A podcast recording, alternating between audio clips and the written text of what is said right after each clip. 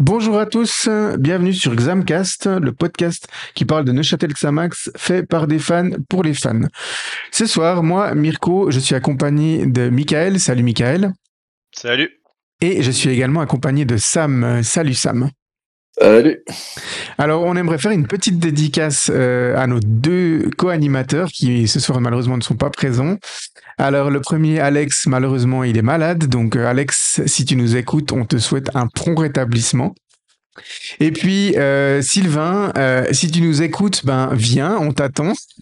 Puisque jusqu'à maintenant, tu n'as malheureusement pas pu participer à ces épisodes, donc on se réjouit déjà que tu viennes, voilà, embellir le podcast de ta présence. Donc, euh, Sylvain, à la prochaine. Voilà, messieurs, euh, ce soir, au résumé de, de cet épisode 4, donc, euh, on va faire un débriefing du match qui a eu lieu vendredi, le 20 octobre, donc, contre le Stade Lyonnais à la Maladière. Et puis, euh, on avait, on avait prévu en fait un autre programme. On a changé un petit peu euh, quand on a vu que c'était la week of the referee, donc la semaine de l'arbitrage. Et puis, on a décidé de, voilà, de faire un petit débat comme ça autour de, de l'arbitrage dans le football de manière générale. Et puis, c'est aussi avec beaucoup de fierté qu'on ouvre ce soir notre rubrique Histoire de Xamax, où euh, Sam va nous parler de, du, du fondateur du FC Xamax. Voilà, messieurs, donc, ce vendredi 20 octobre à 19h30, euh, Neuchâtel-Xamax recevait le Stade Lyonnais à la Maladière.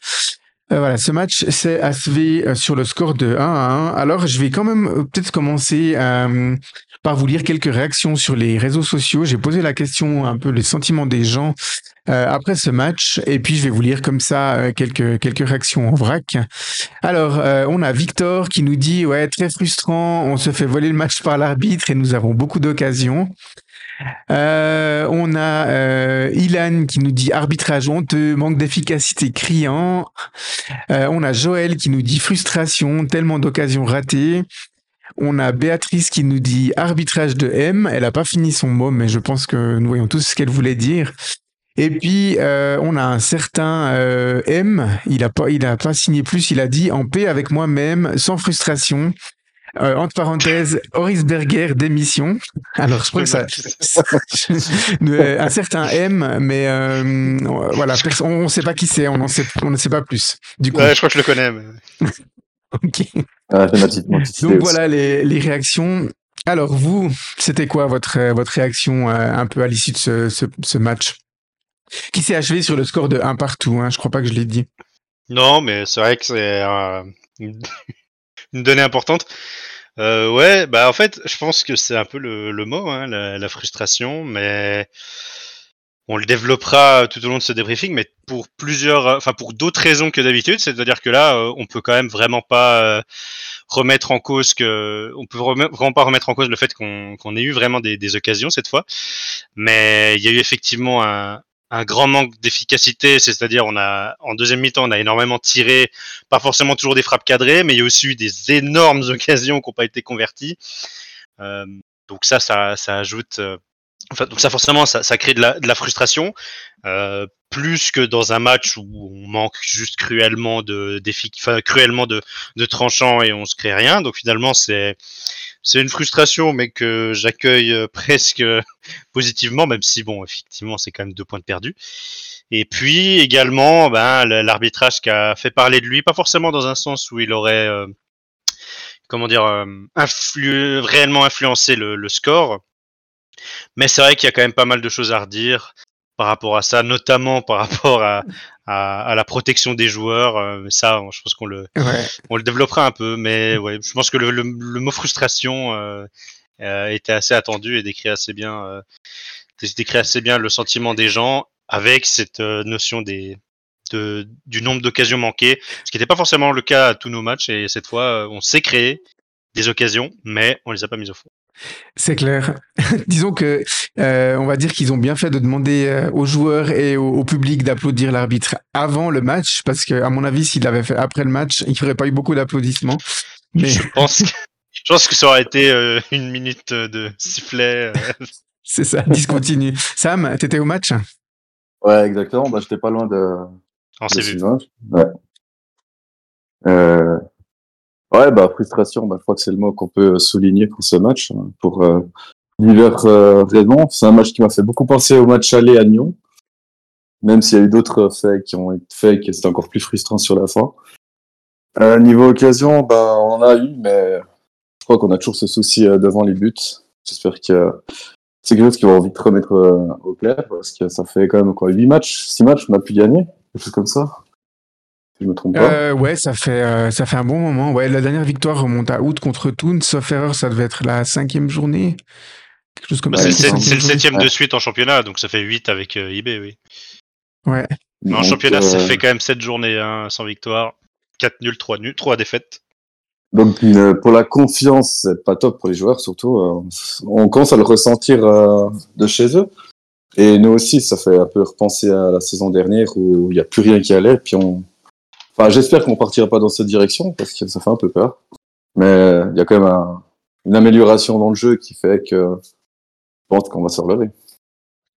Non, c'est clair. Moi, je- je, j'avais une attente principale, en fait, au-delà d'un, d'un résultat, euh, d'un- d'une victoire. hein. C'est clair que moi, j'attendais une victoire euh, sur ce match. Elle, elle est pas venue, mais voilà. J'attendais quand même que l'équipe euh, produise un petit peu plus de jeu euh, Je suis d'accord. pendant tout le match. Alors, ça l'a pas été pendant tout le match. On a quand même euh, bah, les similitudes qu'on peut dresser avec le match contre Toon quand même, c'est que euh, l'équipe a, ouais, a joué, on va dire, avec le frein à main pendant euh, pendant une mi-temps. C'était déjà un peu le cas à Toon, donc c'est vrai que c'est un petit peu compliqué euh, de se dire qu'il faut chaque fois essayer de marquer des buts et de ramener un résultat sur 45 minutes. Un match dure 90 minutes et puis on attend peut-être un petit peu plus de constance, mais de constance vers le, le bon, vers les bonnes performances, pas de constance vers le bas de, de la part de l'équipe. Alors bon, contrairement au match à Toon, on a égalisé en première mi-temps, en toute fin de première mi-temps. Donc la comparaison, elle, s'arrête là. Mais euh, Mhm. on aurait pu s'attendre à avoir une équipe qui euh, qui rentre le couteau entre les dents en deuxième mi-temps. Ça, ça a été le cas. Il y a, il y a- enfin, on va dire que le couteau a été entre les dents, mais ils l'ont pas planté dans l'adversaire quand ils auraient pu le, le faire. Et puis tu mentionnais avant, Michael, il y a eu, de- il y a eu des, des, des gros ratés. Alors c'est vrai qu'au stade, c'était pas forcément flagrant, mais euh, on a pris l'habitude maintenant, euh, vos podcasteurs préférés, de, de souvent regarder encore un peu une partie du match à, ou la totalité du match, mais une partie du match après coup pour voir d'un autre angle les choses. Et puis il y a des occasions. Ouais. Moi, je me suis fait toute la deuxième mi-temps en x2 pour euh, vérifier quelques trucs, surtout sur l'entrée de Bakayoko. Mais euh, je te laisse continuer. ouais. C'est vrai qu'on Ouais. est- on aime bien quand même revoir un peu. C'est ça. Disons que si on veut vous construire une analyse un peu poussée et sérieuse, il faut des fois sortir du, de l'émotionnel quand on est au stade. On vit le, le match complètement différemment au stade, surtout à la maladière avec l'ambiance. Et Dieu sait s'il y avait un peu d'ambiance mais, ce vendredi, mais pour les raisons qu'on évoquera après. Donc euh, voilà, une équipe, enfin finalement deux équipes qui rentrent sur le terrain avec euh, assez peu d'ambition. Euh, Il y avait, il y a eu peu de choses à se mettre sous la dent durant les les 20, euh, voire les, les 30 premières minutes. Il y a eu quelques quelques éclairs comme ça de un peu de surdé, mais enfin voilà, c'est c'est 25 premières minutes, on va dire qu'elles étaient assez pauvres euh, en termes de jeu. Et puis là, on a on a eu plusieurs euh, plusieurs scènes. Moi, je, je les qualifie vraiment un peu de de foot de récré, quoi. Des scènes surréalistes où Guivarch relance, court, on lui remet le ballon, et puis les joueurs nyonnais pressent euh, nos défenseurs centraux, mais pressent pas Guivarch. Et puis voilà, on a l'impression qu'il y a, il y a 3, 4 minutes qui se sont passées comme ça de la première mi-temps où Guivarch avait le ballon dans les pieds, puis il savait pas quoi en faire. Enfin, je sais pas comment vous avez vécu ça, vous, mais ces scènes un peu surréalistes. Messieurs. Ouais, j'ai, j'ai le même sentiment que toi. C'est souvent des, des petites relances, les défenseurs qui sont pressés par l'adversaire et il sait pas quoi faire du ballon, en fait. Qui l'oblige à balancer, et puis ça mène pas à grand chose ensuite. Ouais, et puis Mais pas de schéma de reconstruction. Alors on a vu des schémas Ouais. sur corner offensif. Hein, euh, on a eu deux trois corners qui ont été Ouais. jetés de manière un peu différente, et puis on sent que ça, ça a été bossé euh, à l'entraînement. Mais sortir de ce pressing euh, qui euh, qui était plus un pressing finalement de zone. Les, les deux joueurs se mettaient à l'angle des 16 mètres, ils restaient à proximité de Airovic côté gauche et puis euh, Epito côté droite pour les empêcher de reconstruire rapidement et d'avoir des, des zones de passe faciles. Et puis, euh, Fatkic, il redescendait moins que d'habitude rechercher ses ballons. Donc, ce qui fait qu'on se retrouvait à court de, de construction parce que Nsakala et, et Atekame proposaient pas forcément des options non plus derrière les attaquants, des relances courtes par-dessus. Donc, finalement, ça aboutissait souvent euh, soit euh, à des relances courtes et puis on relançait vraiment le jeu à deux à l'heure. Donc, pour surprendre l'adversaire, c'est compliqué. Ou alors, ça aboutissait à des relances euh, longues et puis rap. ben voilà, il a pas pu euh, faire grand chose en, en première mi-temps. Quand il a dévié le ballon, euh, ça ça a pas donné grand chose.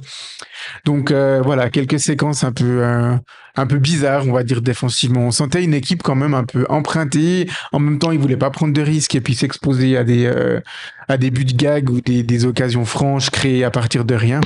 Mais du coup, c'était c'était presque ennuyé en fait par moment. On avait envie de, de les bousculer. D'ailleurs, le public commençait un peu à les bousculer. Quoi, on entendait des jouets, jouer euh, en avant un peu partout dans le stade.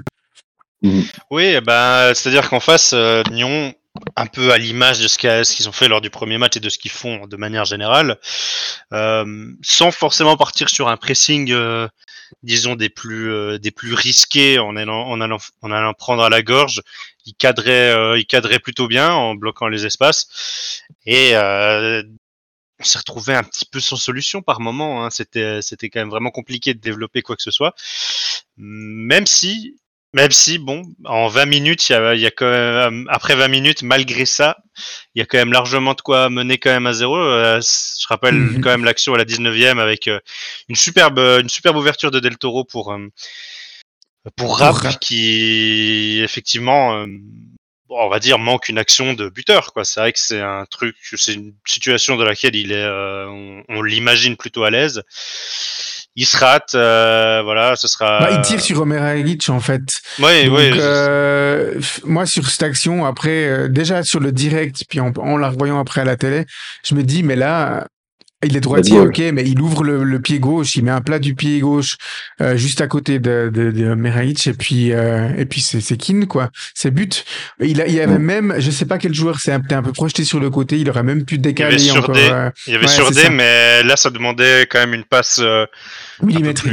Ça, ouais, ça demandait une jolie passe, mais mais même en fait le, le choix du pied droit en croisant en force, il me semble qu'il est capable de le faire aussi voilà, on n'est pas, c'est pas une question de, de, prendre à partie un joueur, euh, un joueur qui en plus a joué que 45 minutes, mais c'est, effectivement, euh, malgré ces difficultés qu'on a, qu'on a eu peut-être parfois à la relance ou en tout cas pour euh, relancer, ou en tout cas pour trouver des, des passes très intéressantes, parce que du coup on s'est retrouvé à faire des relances parfois peut-être un peu frileuses.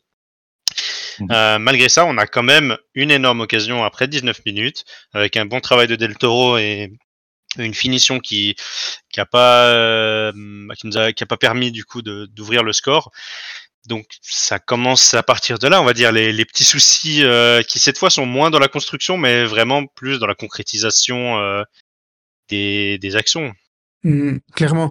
Et puis euh, on a on a aussi vécu avec de nouveau encore avec les euh, les éclairs de de Franck Surdé. C'est c'est lui qui met une merveille de passe de l'extérieur que Rap euh, n'arrive pas à conclure. Enfin non, je crois que c'est Omer Agic qui ça... un défenseur nez qui fait un arrêt. Hein. Mais voilà, c'est aussi lui qui fait cette passe. Ah, on parle pas de la même, on parle pas de l'action. Euh... Non, on parle pas de l'action. Ouais, okay. Il y a une action avant où, oui, en fait, il reçoit le ballon dans sa zone habituelle. Tout le monde s'attend à ce qu'il rentre sur son pied droit et puis soit il tire ou voilà. Et en fait, il fait un extérieur du pied droit, j'ai envie de dire à la Modric.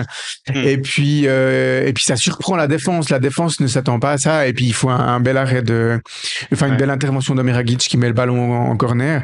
Et puis ensuite, bah, il y a l'action effectivement de, de l'égalisation où là aussi c'est lui qui, euh, mmh, avec la, la complicité de, de Nsakala, mais c'est lui qui fait son accélération, qui prend le dessus sur euh, sur ses défenseurs. Ils étaient deux à peu près à, à le suivre là. Et puis euh, qui adresse une, une, merveille de passe à Del Toro qui a plus qu'à à se jeter pour propulser le ballon. Ouais, bah c'est une, une, incursion dans les 16 mètres qu'il a aussi fait un peu en, en deuxième mi-temps, même si c'était peu... la passe ensuite était un peu était un peu moins bonne. J'ai deux fois en tête. Mais euh, oui, dans ce, dans ce registre-là, c'est vrai qu'il était très à l'aise quand même sur des. Ouais. Et puis entre entre deux, du coup, ben il y a eu il y a eu un peu ce coup du sort, on peut l'appeler comme ça, parce que en fait, offensivement, Nyon, ils avaient eu euh, quelques quelques occasions, des tirs, euh, une tête Ouais, euh, qui ouais. n'était pas extrêmement dangereuse, mais on n'avait pas, enfin, ils n'avaient pas euh, frôlé l'ouverture du score. Et puis, en fait, sur leur première grosse occasion et seule grosse occasion de la première mi-temps. Euh, ben voilà, sur un centre, Corée se retrouve en, en très très bonne position et puis il est accroché avant de décrocher sa, sa frappe par, euh, par Epito. crois que c'était sur le Gomis. moment, euh, c'était Gomis? Il me semble. Bah bref, c'est pas. Bah, voilà, enfin, des deux lyonnais, il est, lyonnais, il est, il est accroché. Alors, sur le direct, personne n'a compris. Euh, Ouais, moi, je dois avouer que j'ai, regardé sur le live d'Arc Info et puis il mentionnait une faute de main. J'ai dit, OK, bon, pourquoi pas? Si, effectivement, si Epito, il touche le ballon du bras puis que ça dévie le, Ouais, mais je la l'avais pas vu et ça aurait provoqué un carton rouge en plus. Mais ouais. Ouais, Même involontaire, là- ça aurait a priori provoqué un rouge. Mais, ouais, ouais, mais oui, je l'avais pas. C'est vrai que même depuis derrière les buts, on voyait, on, on comprenait pas ce qui se passait, pourquoi il y avait penalty. Et c'est à un moment donné que j'ai vu l'arbitre qui disait aux joueurs euh, le geste Ah, de il le tirage de retient. maillot, puis c'est Ouais. là que. Ouais, j'ai ouais. compris euh, la photo. Non, après, sur le, sur le replay, c'était indiscutable. Hein. C'était penalty indiscutable. Il n'y avait pas, il y avait Mhm. pas photo pour moi. Ouais. Alors, euh, ben, c'est, euh, dans le déroulement du match, c'est sévère pour nous parce qu'à ce moment-là, Nyon, euh, c'était pas montré extrêmement dangereux, mais en même temps, on sentait qu'ils étaient venus aussi comme ça pour profiter de, ils allaient pas dominer de la première à la dernière minute, ils allaient profiter euh, de leur, de leur petit temps fort. Ils en ont eu un en première mi-temps et ils ont marqué pendant ce temps fort-là. Euh, Encore un double regret puisque sur la frappe de Corée, cette fois j'en suis sûr, eh bien euh, Guy Varch euh, touche le ballon mais il n'a pas la main assez solide euh, sur une frappe qui était quand même Ouais. de très bonne qualité, même si alors elle était en, en termes de, de force, elle était de bonne qualité, elle n'était pas extrêmement bien cadrée, mais ça a fini au fond et puis à ce Ah, moment-là, le... le public était à deux doigts hein, d'hurler de joie, mais Bah ouais, effectivement, elle- Non, le public a hurlé de joie et puis ça a duré une demi-seconde. Après, c'est rentré. Euh, ouais, du coup, à ce moment-là, on se dit mince quoi. Encore un de ces matchs où euh, on a, on a, on a des occasions, on a une assez bonne période, on concrétise pas, et puis notre adversaire pratiquement à sa première occasion, euh, enfin à sa première grosse occasion, il conclut et puis euh, on est reparti pour un match où on va courir après le score et on va pas, on va pas y arriver. Donc finalement, euh, il arrive ce- cette belle accélération sur D, cette égalisation. L'équipe euh, rentre euh, voilà au vestiaire avec euh, un moral tout neuf. Moi, j'ai observé l'attitude de Del Toro quand il est revenu en passant dans le tunnel. Il, il a rangé les supporters comme ça. On va Ouais. se dire bah voilà, c'est c'est un, un petit tournant. L'équipe va revenir en deuxième mi-temps de manière plus euh, plus conquérante. Alors il n'y avait pas de raison d'attaquer tête baissée non plus. On jouait pas notre saison sur ce match mais euh, on s'est créé des occasions et puis il a il a manqué ce, ce ce petit quelque chose à la finition. Et puis quand la finition était bonne bah il y a y a eu un défenseur Nené qui a sauvé sur la, sur la ligne. Un très beau geste défensif d'ailleurs donc euh, ouais alors du coup à la mi-temps euh, il s'est passé se sont passées plusieurs choses qu'on a appris un peu après coup. La première c'est euh, que Simone Rapp s'était blessé à la cheville. Donc changement forcé on va dire pour euh, Uli Forte. Et euh, c'est Bakayoko qui euh, qui relaye Simone Rapp. Et puis le deuxième euh, un peu fait de, de la mi-temps, on l'a appris après coup dans les en lisant la presse, c'est que euh, Uli Forte et puis euh, Christophe Cassini se sont échangés pas mal de noms d'oiseaux euh, durant toute la mi-temps euh, entre les vestiaires. C'était assez compliqué. Il y a eu des antécédents sur le premier match. Il y avait des éléments qui dataient même de la saison dernière, alors que les deux équipes ne jouaient même pas dans la même euh, dans la même ligue. Donc euh, voilà, c'était un peu chaud bouillant entre euh, entre les coachs. Et puis euh, voilà, Bakayoko entre et puis ben il y a pas à dire quoi. Quand l'équipe joue avec Rap en pointe ou avec Bakayoko en pointe, le style de jeu il change un peu. Donc euh, je voulais vous entendre messieurs un peu sur le- l'entrée de Bakayoko. Ouais, alors. euh, bah oui, en fait, son entrée. Moi, à la base, j'avais pas compris que c'était une blessure. Je pensais que c'était un choix tactique parce que c'est de toute façon le choix tactique que j'attendais de faire rentrer Bakayoko. Pour être tout à fait Ouais, honnête, ouais. j'attendais, euh, j'attendais d'Oli Forte de, après avoir vu cette mi-temps, de faire entrer Bakayoko parce que, disons, Rap, là où il a dû assurer, ne l'a pas fait, et puis dans le jeu, il n'a pas le même impact. Donc, euh, en fait, pour moi, c'était un choix tactique anodin. Euh, et Ouais. effectivement, ça a apporté ses fruits tout de suite. En fait, il a apporté une, une clairement une nouvelle dynamique à l'équipe. Il a été, euh, il a été très fa- très facilement trouvé. Euh, Il faisait de, de, de très bons appels de balles Des Bon, bons le- contrôles. des bons Ouais. contrôles. En fait, c'est ça, c'est aussi, il y a ça, il- parce que en fait, il était bon aussi dans le pressing et il amenait ses coéquipiers avec lui dans le pressing. Je l'ai en voyant le replay, je le vois aussi, je, on le voit souvent communiquer aussi avec les joueurs. Donc, mais ça, c'est des choses qu'on connaît, mais qui sont quand même toujours importantes, euh, même si c'est des choses qu'on a déjà dit plusieurs fois.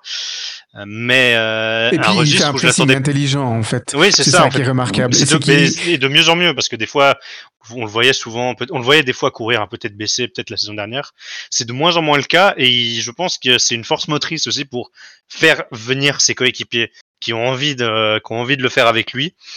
Et, et en fait, ouais, il y a aussi ce registre où je l'attendais peut-être un peu moins, c'est euh, dans la qualité technique en fait, parce qu'il y a eu quelques ratés, mais dans, dans ses remises, dans ses contrôles, mais généralement c'était très bon.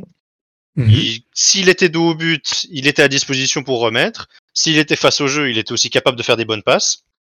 Ouais, c'est ça. Il y a cette euh, excellente passe décisive. En fait, c'est pas c'est pas une stat, mais je le je le dis, c'est une passe décisive qui, qui fait donc à, à Del Toro qui malheureusement euh, rate un peu l'immanquable. Ouais, c'est ça. On va dire que euh, Danilo, il lui a enlevé une passe décisive. ouais, voilà, mais c'est oui, c'est ça. Mais en gros, en gros, c'est pas dans les stats, mais c'est une passe décisive qu'il faudrait qu'il faudrait pas oublier. Euh, il y a ça, il y a, il y a aussi à un moment donné, il est au milieu de terrain, il fait une transversale euh, pour pas pour passer du du côté de, mhm. sur D, je crois. Je m'étais dit. Euh, ouais, ouais, ne les habitue pas à faire ça, mais voilà. En fait, il y a ce genre de choses, mais généralement, surtout, il joue simple. Euh, c'est plutôt en c'est plutôt être là pour la, être en remise de haut jeu. Et dans ce compartiment-là, il a été très, euh, très pertinent. Voilà, il s'est pas forcément euh, créé énormément d'occasions. Il y en a deux où il a une reprise de volée pas forcément simple à faire, euh, qui rate complètement, mais qui est pas non plus une immense action, quoi. Et une tête qui manque, mais c'est pas non plus la tête la plus simple à, à mettre aussi, qui va sur le gardien. Donc il se crée pas énormément, mais par contre il a aidé à fluidifier le, le, jeu, notamment parce que techniquement il était clairement au niveau. Et en fait, bah, c'est c'est trop tôt pour commencer à critiquer rap ou etc. Donc moi je veux pas, euh, c'est absolument pas une question de prendre un joueur à partie, de commencer à tout de suite euh, tout mettre à la poubelle. Mais c'est vrai que si rap là où on l'attend le plus parce qu'on sait qu'il va peut-être moins participer au jeu, qu'il est là pour un jeu en pivot de tête, mais qu'on n'est peut-être pas aussi dans les bonnes dispositions pour en profiter. Tu l'as, tu l'as dit en première mi-temps quand il quand il touchait le ballon, mhm. bah après on peut pas lui en vouloir s'il n'y a pas grand monde pour en profiter. Donc euh, donc on, sait que son profil c'est pas le plus utile pour nous dans le jeu. Il participe pas, c'est c'est clairement pas les mêmes mouvements, c'est pas du tout le même euh, le même type de d'attaquant que que Bakayoko. Mais sa plus-value devrait être euh, dans le, le, le fait presque un peu cliché, mais enfin dans, dans le fait d'être un buteur qui, qui, qui quand on a besoin, quand on l'attend, quand c'est son moment, est capable de, mettre ses ballons. Et c'est vrai que pour le moment, il a un peu échoué là-dedans, même aussi contre Baden où il en rate une, une assez grosse euh, à la fin pour égaliser. En fait, si, euh, si avec Bakayoko, il y a un point positif dans le jeu et que les atouts de rap ne sont pour le moment pas euh, démontrés, c'est compliqué c'est logique de pour le moment mmh. euh, s'attendre à avoir Bakayoko et c'est dans, totalement dans cet esprit-là que je m'attendais à ce qu'il rentre euh, à la mi-temps. Finalement, ça a mon, ça a peut-être pas 100% été un choix tactique, mais forcé, mais c'était un choix, euh, un choix logique. Et c'est, c'est ça en fait. C'est s'il est moins, s'il est moins impactant dans le jeu, ce qui se comprend, ça commence à faire un peu mal si là où on l'attend le plus quand c'est son moment, bah il y arrive pas quoi. Mais c'est encore tôt évidemment pour c'était euh, encore trop. Le, le, club n'a d'ailleurs euh, encore rien communiqué concernant Simone Rapp. On ne sait pas si euh, son entour c'était Benin et qui sera rétabli pour Sion ou est-ce qu'il va euh, de nouveau manquer quelques matchs. On n'en sait rien.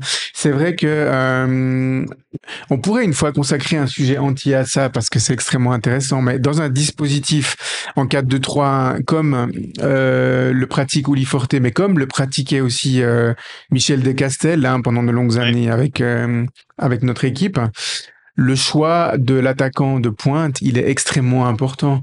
On l'avait vu à l'époque euh, quand l'équipe jouait avec Carlen en pointe ou avec Nuzzolo, le, le, style de jeu, le profil de jeu n'était pas exactement la même chose. Et dans une moindre mesure, on retrouve un petit peu aussi ça euh, avec Simone Rapp, avec euh, Soumaïla Bakayoko et puis Angelo Campos quand il a eu il a eu du temps de jeu à ce à ce poste-là. Ils ont pas les mêmes les mêmes qualités, ils ont pas les mêmes ouais, le même profil de, de jeu et puis l'équipe du coup ne joue pas de, de la même manière. Et puis, on a effectivement l'impression que dans euh, le style de jeu, mais aussi les valeurs que prône Uli Forte, eh bien, c'est avec Soumaïla Bakayoko en pointe que l'équipe se retrouve le plus actuellement. Ouais, c'est pas, c'est ça, c'est pas étonnant du coup. On, on comprend aussi pourquoi. Euh, c'était son choix numéro un, même au début de saison. Rap était, Rap s'est vite blessé. Il y avait Campos, mais mais l'objectif c'était aussi de, de, lui laisser un peu le temps.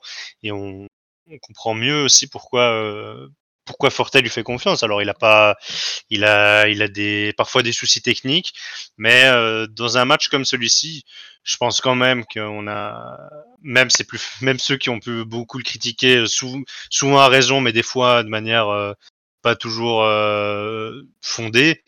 je pense que là, on est tous d'accord pour se dire que sur un match comme celui-là, comme celui-là, c'est c'est le jour et la nuit quoi ce que ce qu'on a vu et la bonne dynamique en deuxième mi-temps en sachant que c'est le seul changement à la mi-temps euh, on peut quand même beaucoup euh, lui lui donner du crédit oui, je pense qu'il mérite de, beaucoup de, de crédit sur, euh, sur cette bonne entrée parce que finalement, il manquait euh, bah, que la concrétisation. Hein. À ce moment-là, on a, on a beaucoup euh, débattu, bah, notamment dans le débriefing du premier tour lors de notre premier épisode, sur le, le, le, manque d'occasion que se créait l'équipe. Ouais, ça a été le cas en première mi-temps à Toon aussi, mais là, hier soir, il y en a en première mi-temps, mais surtout en deuxième mi-temps, il y a des occasions. Et puis maintenant, il faut travailler un peu la, la, la, conclusion. quoi. J'ai même pas envie de dire qu'il faut régler la mire, mais c'est à peu près ça.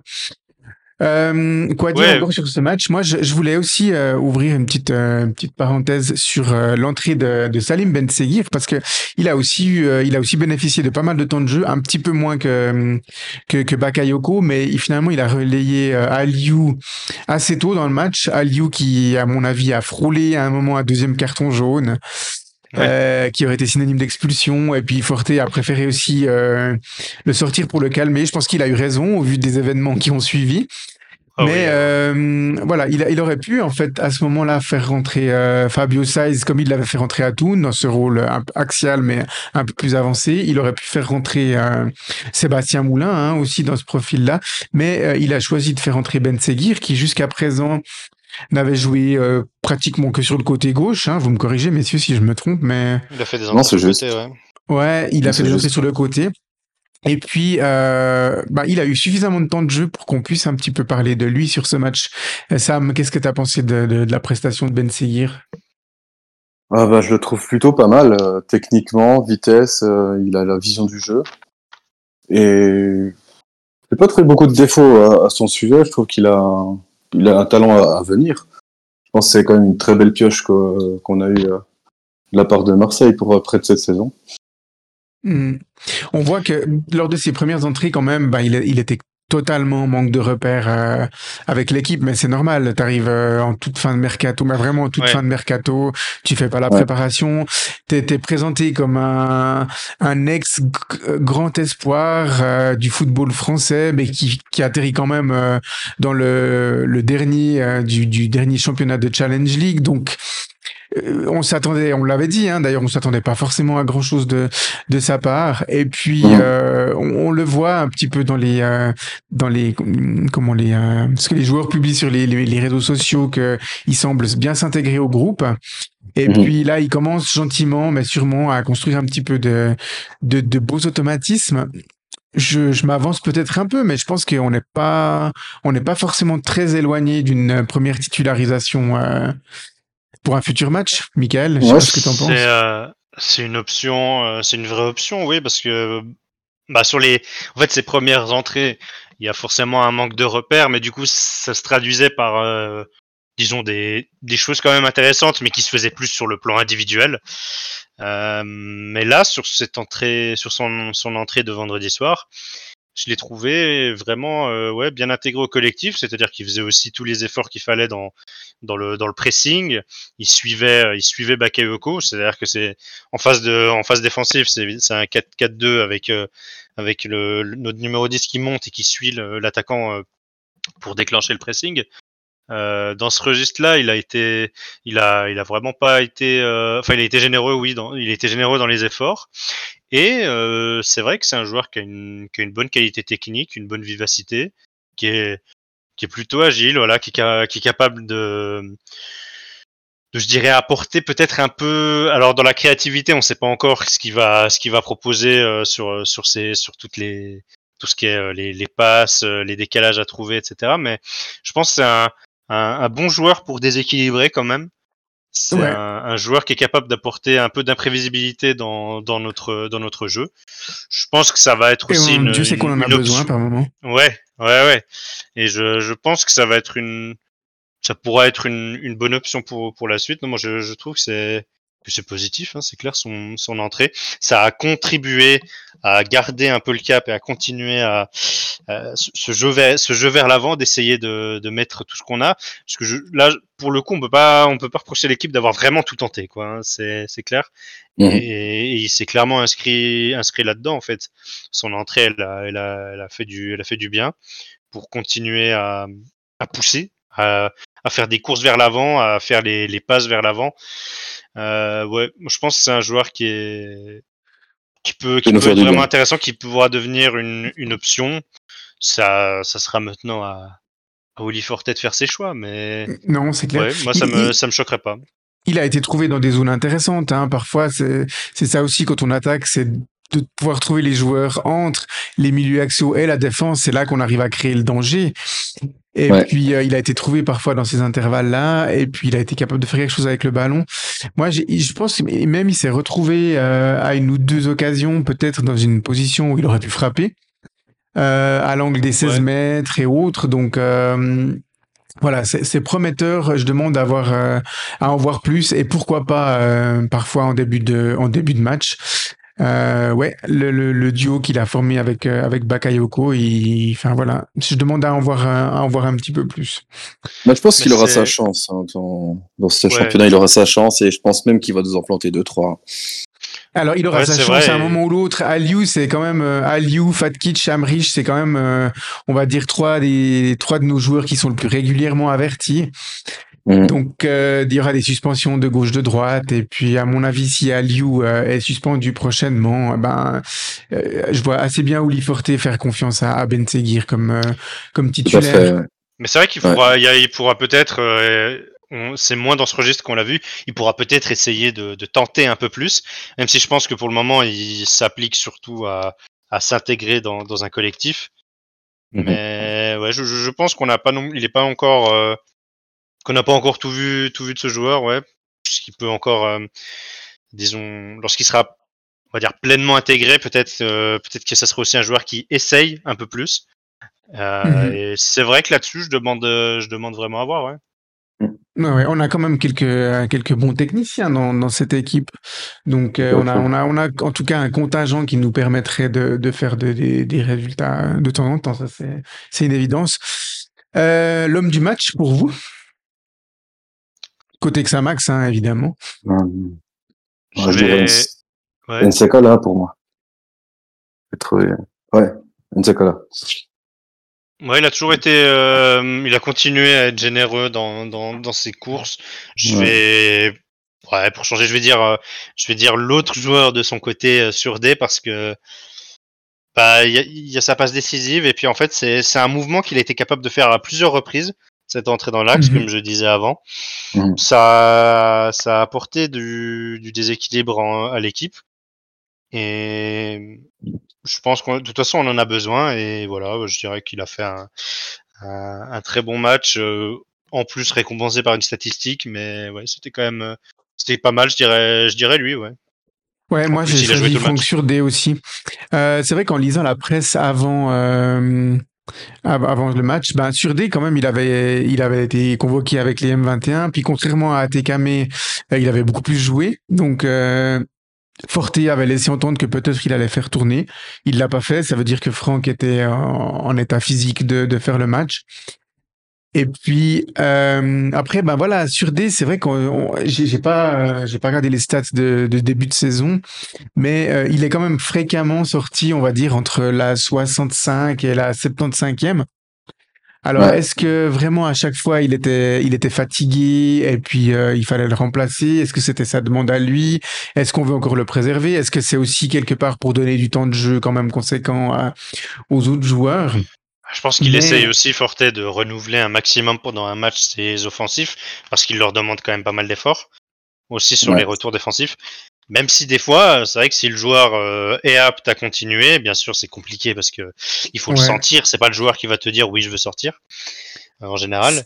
Ça questionne Mais- quand même ses choix. Mais euh, ça peut quand même aussi apporter du. Disons, ça peut. Si, si c'est pas nécessaire et si, à moins que le joueur soit vraiment, vraiment cramé, euh, faire ce changement en espérant juste apporter un peu de, un peu plus de, de fraîcheur, ça peut, ça peut aussi avoir des, des conséquences pas toujours positives parce qu'on a vu que les remplaçants ne sont pas tous, n'ont pas tous montré pour le moment le, euh, le potentiel d'être euh, une vraie solution poste pour poste titulaire où tu perds pas de qualité. Euh, je dis pas qu'ils vont pas, je dis pas que certains ne vont pas le devenir, mais, mais en tout cas voilà pour le moment c'est c'est un fait. Donc euh, si on fait complètement tourner notre ligne d'attaque, je dirais qu'on s'affaiblit globalement. Donc il faut faut voir, on n'est pas voilà, on est ni dans la tête des joueurs ni du coach ni rien, mais je je, je sais pas trop ça. Ouais, je, je pense que c'est pour essayer de renouveler un peu sa sa ligne d'attaque. Peut-être que sur D aussi euh, tient pas euh, les 90 minutes, je pense pas, mais c'est ouais. une discussion avec le coach, hein, parce que de toute façon ils savent très bien, parce que le, le coach sait très bien aussi qu'ils ont des euh, qu'ils ont un gros travail physique à fournir, parce qu'il y a aussi les retours défensifs, etc. Mhm. Et euh, ouais, un, un coach aura tendance à vouloir mettre quelqu'un à 100%, euh, même pour une fin de match, même si c'est pas le le joueur du moment, quoi, Ouais, bah, sur ce match, je me suis dit, bah tiens, euh, Forte, il laisse la porte ouverte à ce que euh, Franck soit pas euh, soit pas titulaire. Et puis, euh, on aurait pu se dire, bah voilà, il il l'aurait pris en fait comme joker, il le faisait rentrer dans la dernière demi-heure. Euh, moi, je, je- ouais, je me suis dit, bah voilà, si on fait rentrer un, un joueur avec les qualités actuelles que, que montre sur des dans la dernière demi-heure, ça aurait pu être ce, ce petit plus qui déstabilisait encore plus l'équipe parce que bah, nos grosses occasions euh, dans la dans la deuxième mi-temps, elles ont eu lieu principalement jusqu'à la 70e minute. Ensuite, ça a été un petit peu plus compliqué. On a fait un peu le siège, mais il n'y a pas eu de grosses, grosses, grosses, grosses occasions dans les dans les 20 dernières minutes. Donc voilà, est-ce qu'un un Franck sur D aurait pu être euh, encore plus décisif? Mais, mais bon, décisif, il l'a été quand même. Hein. Il a fait cette passe décisive et puis c'est très souvent de son pied à lui qui est venu le le, le danger. Donc, euh, donc voilà, une nouvelle une nouvelle belle performance et il justifie à mon avis totalement ses sélections en équipe M21. Ouais, bah, il a joué quoi à 80 minutes, c'est ça, un truc comme ça. euh, Ouais, il a joué euh, 80 minutes en Arménie, ouais, après avoir joué la même à peu près la même chose euh, contre le Monténégro euh, Non, mais une semaine avant. Ouais, et puis là, euh, là, je crois qu'il est, je sais plus quand il est sorti. euh, Ah, Ouais, je dirais aussi, je dirais aussi à peu près 80e. C'est vrai que sur les dix dernières, euh, ouais, on a surtout, on a, en fait, on a des opportunités qui sont pas toujours, qui sont pas forcément cadrées, mais c'est, c'est- ouais, on n'a pas forcément été euh, archi dangereux, c'est vrai. Ouais. Euh, alors sur D, il est sorti à la 79e, ouais. Ok, ok, ok. Ouais, c'est vrai. Il est, ouais, il est, c'est Autier qui l'a relayé. Autier qu'on a d'ailleurs très très peu vu, hein, quand même. C'est vrai. Il a joué que 10 minutes, ok, mais euh, il, il a joué des briefs de match et on l'a eu plus vu que ça. Oui. ouais, ouais. Voilà. Euh, du coup, euh, bah, on a quand même beaucoup entendu parler de, de l'arbitrage. Alors, on va, on va développer après dans un sens plus général sur notre, sur notre deuxième sujet, mais on va quand même conclure le sujet de, euh, du, du match entre Xamax et le Stade Lyonnais, de parler de, de la performance de, de l'arbitre du soir. C'était Monsieur Horis Berger. Alors, on, on en a un peu discuté tous ensemble et puis on arrivait un petit peu à la même, euh, à la même conclusion. Euh, bah, je sais pas, tu veux la présenter un peu notre conclusion, Michael, par rapport au comportement, on va dire, euh, de Monsieur Risberger pendant ce match? Oui, parce que en fait, je pense qu'on s'est à peu près tous mis d'accord sur le fait que bah, on va pas, on va pas dire, on va pas imputer à l'arbitre euh, le la, finalité de ce match. C'est pas, ça se joue pas une décision, disons de, de de de pure interprétation ou de lecture du jeu qui serait mal faite, qui nous coûte euh, qui nous coûte euh, la victoire ou quoi. C'est c'est plus un donc c'est pas c'est donc c'est vraiment pas on sera pas là pour se plaindre de l'arbitrage en disant qu'on aurait gagné sans euh, telle ou telle erreur. C'est plus quelque chose de, global sur toute la prestation du match en fait parce que moi il y a un truc qui m'a marqué c'est que on a tout de suite vu euh, Nyon rentrer dans son match avec cette, euh, cette intention de jouer euh, ultra rugueux et en fait je trouvais que c'était super prometteur le début de match parce qu'en fait l'arbitre au bout de 5 minutes enfin avant la dixième met un jaune déjà à Nyon, mhm. un joueur de Nyon. Euh, et ça, ça, ça, ça veut dire euh, ça va pas passer ces trucs-là, les gars. Je vous mets, un, je te mets un jaune vite. J'ai, j'ai, il y a déjà eu une faute avant. J'ai dit on arrête. Là, je te mets jaune tout de suite. Et ça, ça veut vraiment. Qui a pris un carton jaune, ouais. Ouais. Et donc ça, sur à ce moment-là, parce que au bout de huit, euh, au bout de huit minutes, on commence déjà à se dire punaise, mais c'est, c'est, c'est, c'est une équipe qui va jouer très très rugueux. Euh, à ce moment-là, je me, je vois ça, je me dis tout de suite, ah bah ça normalement ça calme quoi parce que tu as tout de suite l'arbitre qui mais en fait c'est une question aussi de cohérence. Il est pas il est pas resté cohérent sur cette euh, sur cette idée d'être euh, d'être sévère parce que en fait ils ont, ça a continué pendant tout le match. Cette, euh, juste même pour moi, c'est même pas être sévère parce que quand tu dis rugueux, c'est le bon terme, mais c'est c'est le, le, la, mauvaise rugosité, c'est-à-dire que euh, c'était les tacles à retardement, les tacles par derrière, c'était pas euh, le jeu épaule contre épaule et puis on montre, on marque le territoire au niveau physique, c'était des fautes vraiment qui méritaient des cartons jaunes et puis il a, il a déjà attendu à mon avis un petit peu pour pour en mettre un. Et puis ensuite, comme tu dis, il suit pas sa ligne. C'est ça, en fait, il, a, il, m'a semblé qu'il commençait à imposer une ligne et qu'en fait, et en fait, elle a pas, elle a pas tenu, euh, vraiment pas tenu, et, et c'est plus ça qui, c'est plus ça le, le, vrai sujet en fait, parce que ça crée une frustration globale. Il y a nous, les, les suiveurs, mais chez les joueurs aussi, en fait, parce que moi, je déteste parler euh, d'arbitre parce que je suis souvent du genre à, à toujours chercher. Euh, je, je, si quand vous, plaignez de l'arbitre à côté de moi, je suis ce mec chiant qui va essayer quand même de trouver un argument, même dans une dans un truc qui me paraît un peu litigieux. Mais en fait, là, c'est même pas même en match amical, il le fait. mais, mais c'est même pas une question d'action litigieuse. Là, c'est vraiment une question basique quand même, au bout d'un moment, de protéger l'intégrité physique des joueurs, qui n'a pas marché. Et en fait, dans ce dans un contexte de semaine de l'arbitrage où on on met en avant le, le respect pour l'arbitre, etc. Les supporters, c'est une chose, mais dans le, sur le terrain même, je pense que c'est compliqué. Tu, tu, rentres dans une relation euh, conflictuelle dans ce match. En fait, c'est compliqué d'obtenir le respect des joueurs qui se prennent des tacles dégueulasses pendant tout le match. C'est compliqué et il y a il y a presque autant de cartons jaunes pour réclamation, j'ai l'impression que que pour faute. Euh, ah, chez nous, en tout cas, il y en a eu autant de réclamations, ouais. Donc, euh, donc en fait, c'est plus c'est plus ça et, dans ce ça fait vraiment tâche dans ce contexte de semaine de l'arbitrage où où il faut où il y a cette question très importante qui sera abordée un peu du coup dans ce sujet euh, à part de du respect de l'arbitrage, etc. Mais Ouais, pour les pour, pour les joueurs, c'est quand même difficile à entendre et difficile de respecter un arbitre qui ne les protège pas en fait. Et ça a créé un ça a créé un climat délétère. On l'a vu euh, pendant un moment. Et euh, c'est vrai qu'il y a ce ce point d'orgue, c'est cette faute euh, scandaleuse de, de Dugour. C'est ouais, c'est hallucinant qu'il n'y ait pas rouge quoi. Hein, je, je, crois que c'est il y a pas. Je sais même pas si lui, je sais je sais pas si lui, en tout cas, c'est se rend compte qu'il est miraculé, mais mais peu importe. Hein, je pense que tout le monde l'a vu que c'était un, un, pur miracle ou, ou scandale, c'est selon qui, qui, qui, finissent, qui, finissent, le match. Et ça crée, ça, tout ça, ce tacle en plus crée des échauffourées qui en plus finissent par une sanction d'un carton jaune pour Fat Kitsch pour réclamation. Mm -hmm. C'était ubuesque cette situation. C'est clair. Ce tacle de Dugour, il m'a rappelé le, le fameux tacle de Nuzzolo lors du fameux match où on a gagné à 8 contre 11 contre le FC Saint-Gall il fait le même tacle et il prend logiquement un rouge. Ça, ouais. Euh, ah quand ouais, tu cisailles par derrière les deux pieds décollés ton adversaire, s'il y a même pas de discussion, c'est rouge.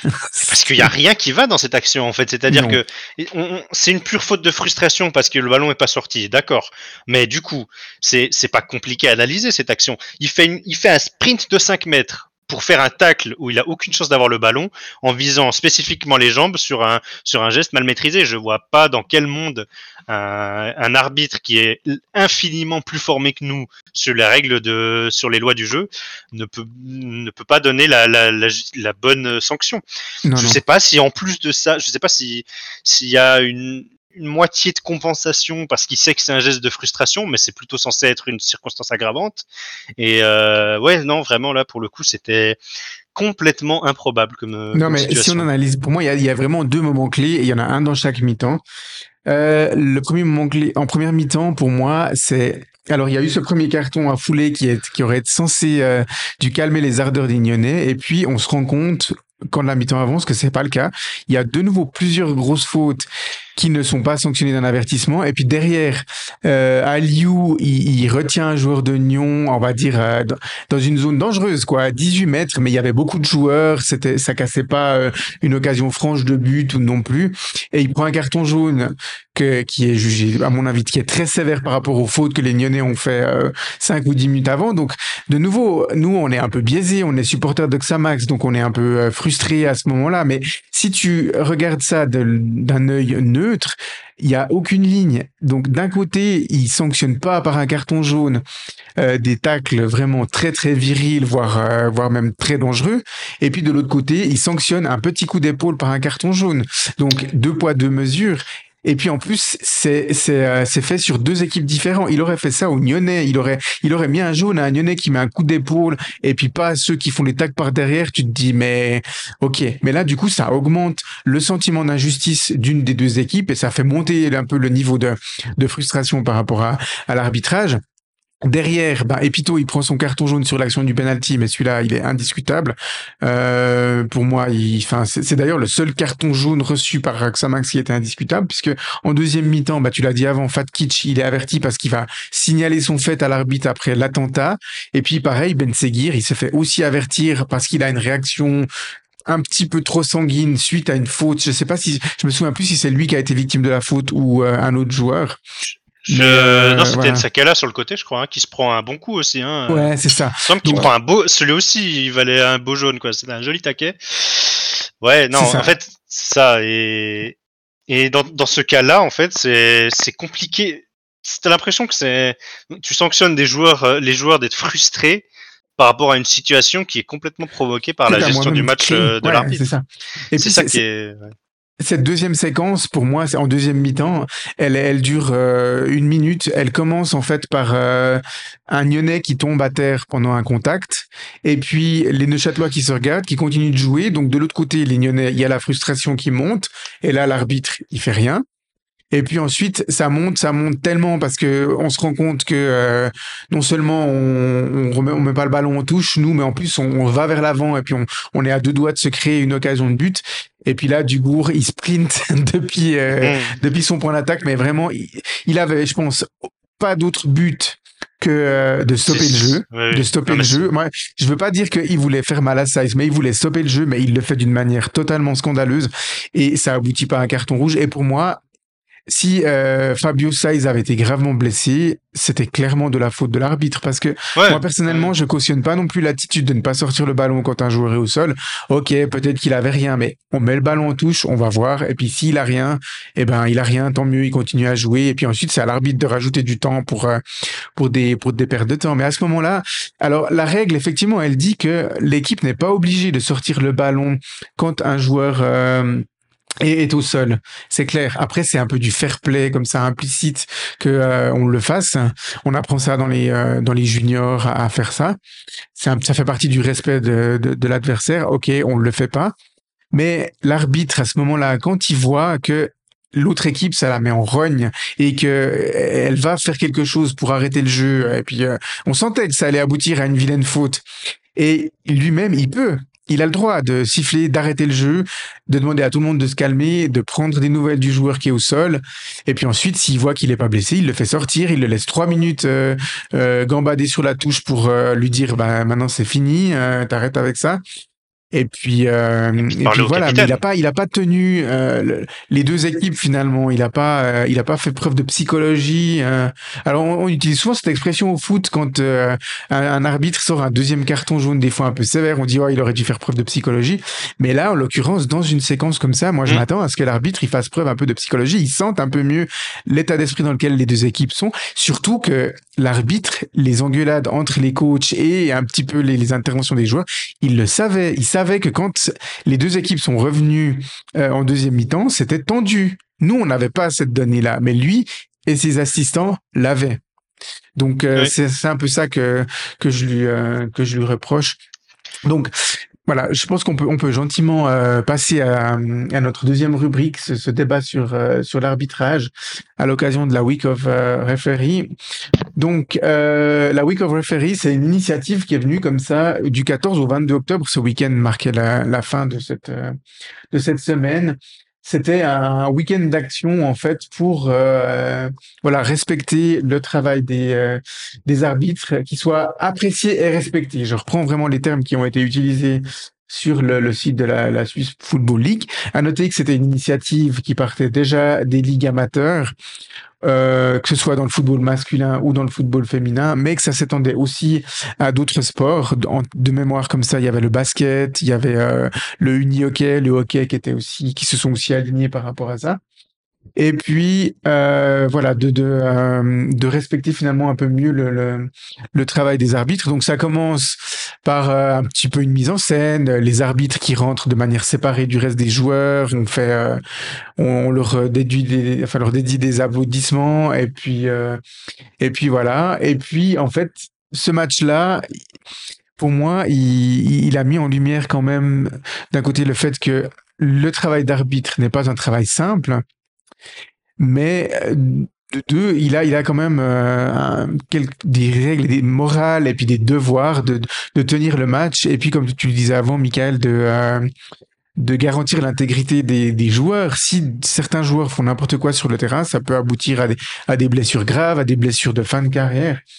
Donc voilà, je voulais qu'on parle un petit peu du, du job pas facile d'arbitre. Quelle relation vous avez avec l'arbitrage en général quand vous êtes euh, quand vous regardez un match, que ce soit celui de, de Xamax ou d'une autre équipe? Sam? Alors moi, ça dépend.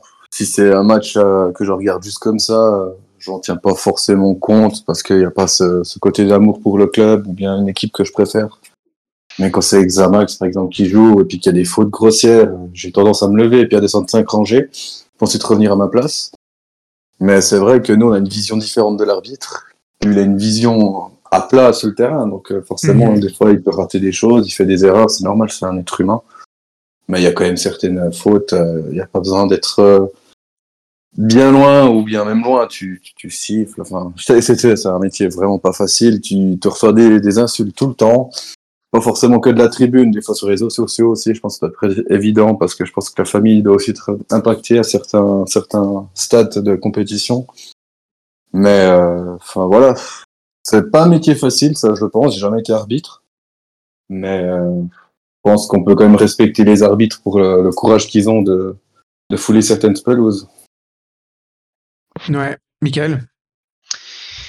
Ouais, bah moi, ma relation avec les arbitres, bah comme j'évoquais, c'est vrai que j'ai, j'ai, c'est un truc qui me, ouais, pff, comment dire, un truc qui me caractérise, on va dire, qui me tient un peu à cœur, c'est que ouais, j'ai souvent cette tendance quand même à, à hum, au moins, disons quand c'est quand c'est sur un truc que je comprends pas par rapport à Xamax, à pousser ma gueulante au stade avant de, avant de que ça retombe en deux secondes en me disant, euh, en essayant de quand même chercher le pourquoi est-ce que pourquoi telle ou telle décision, etc. C'est euh, et du coup ça c'est encore plus le cas dans les matchs où, que je regarde en étant euh, parfaitement neutre. Hum, Moi, c'est vrai que j'ai toujours détesté quand je jouais euh, cette, cette façon de, souvent parler à l'arbitre. Et en fait, euh, euh, il y a voilà, il y a, ce match-là où j'évoque euh, où j'évoque donc euh, le, le- le- les jaunes pour réclamation qui qui sont frustrants parce que ça vient quand même dans un contexte où c'est l'arbitre qui a vraiment pas géré. Mais par contre, quand un, quand un joueur d'habitude prend un carton jaune euh, pour réclamation, si c'est un joueur de Xamax, je suis énervé contre ce joueur parce que ça, moi j'ai toujours détesté qu'un joueur aille euh, discuter avec l'arbitre, même à mon à mon faible niveau euh, quand je quand je jouais au foot en amateur. Ça ça a toujours vraiment été un, un truc qui qui m'insupporte, qui m'a ça m'a toujours insupporté quoi. Et euh, et voilà, donc j'ai toujours quand même cette. Euh, J'essaye toujours quand même de me mettre un minimum euh, du côté de l'arbitre.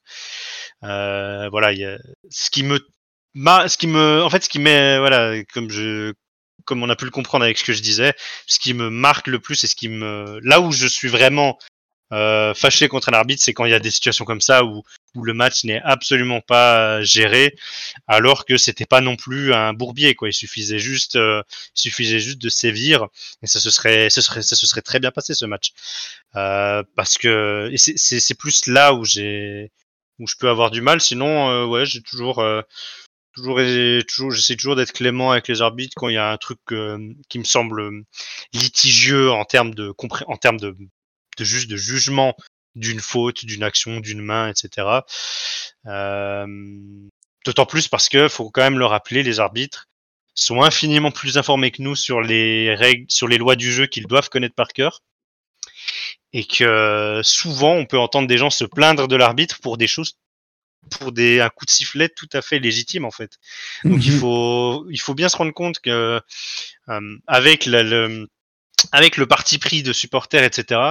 Faut bien se rendre compte qu'un arbitre, on a quand on, conteste leur leur, euh, leur décision, on est on est souvent plus en tort quand même.